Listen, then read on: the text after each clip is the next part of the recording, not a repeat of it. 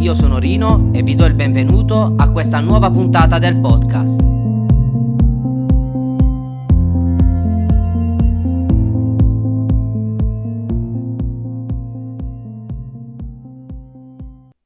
L'argomento di oggi è innovarsi e rinnovarsi tutti i giorni.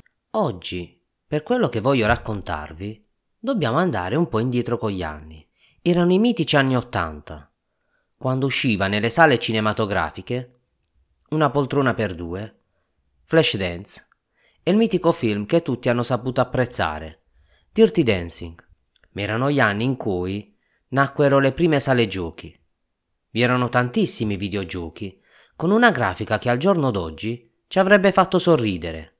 Ma ci sono alcuni titoli, e soprattutto uno in proposito, che ha saputo per ben 35 anni conquistare il cuore di tantissimi videogiocatori. All'epoca si trattava di uno dei primi giochi cosiddetti di piattaforma, a scorrimento orizzontale, un personaggio che superava gli ostacoli ed arrivava ai livelli successivi salvando alla fin fine una principessa. Tra questi si distingueva, in quegli anni, il nostro tanto amato idraulico. Un gioco che divenne quasi d'obbligo avere nelle sale giochi di quei tempi, tanto da essere ovviamente imitato. Tra tutte le imitazioni c'è stato un titolo che non ho visto in sala giochi, ma che approdò sui primi personal computer di casa. Stavolta si trattava di una eroina in chiave casalinga, che come il nostro amato idraulico anche lei doveva superare gli ostacoli e prendere delle monetine. Ricordo però anche che il seguito del videogioco del famigerato idraulico non uscì in Italia, in quanto fu ritenuto veramente difficile da essere apprezzato da noi, senza parlare dell'altro seguito, che era del tutto diverso dal primo, ma al terzo tentativo finalmente ci fu quel grande seguito che tutti si aspettavano.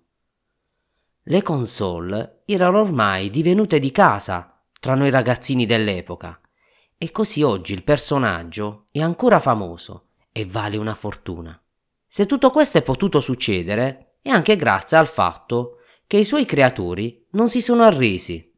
Non si può mica avere sempre un grande successo, tra l'altro, ma la loro costanza e la loro tenacia hanno fatto sì che un personaggio, dopo oltre 35 anni, è ancora apprezzato dalla gente.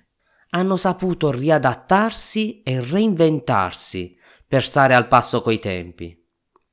Hanno saputo investire, creare delle nuove idee, adattarlo ai nuovi gusti e apprezzamenti della gente. Non sono stati mica a guardare gli introiti che avrebbe portato senza far nulla ci vuole coraggio per creare delle cose nuove e ci vuole ancora più coraggio continuare a mettere sul campo novità diverse del tutto inesplorate, anche perché se salire una montagna è molto complicato e difficoltoso, cadere dalla stessa è facilissimo, basta inciampare. Ma molto spesso siamo di fronte a delle scelte, possiamo stare a guardare e quindi non fare nulla godendoci il momento, oppure, certi di aver raggiunto un traguardo, sarebbe bello iniziare un altro progetto o migliorare lo stesso sperimentando cose nuove. Come dice lo scrittore Taleb nel suo libro di grande successo Il cigno nero, basta lanciare tante idee, avviare tanti progetti, fino a quando un solo progetto avrà un successo tale che ci ripagherà di tutti i nostri sforzi che abbiamo fatto finora.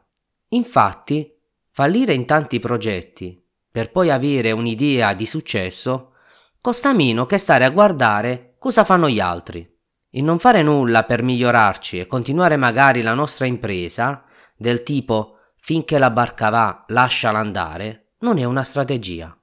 Nel momento in cui un nostro concorrente farà qualcosa di straordinario o magari cambierà il modo di fare quella cosa, noi saremo spazzati via come foglie al vento nella stagione autunnale. Meglio avere un team o dei momenti di ricerca e sviluppo che impiegare quel tempo per produrre di più. Restate sintonizzati perché ho ancora tante storie da raccontare, ma avete solo un podcast per poterli ascoltare.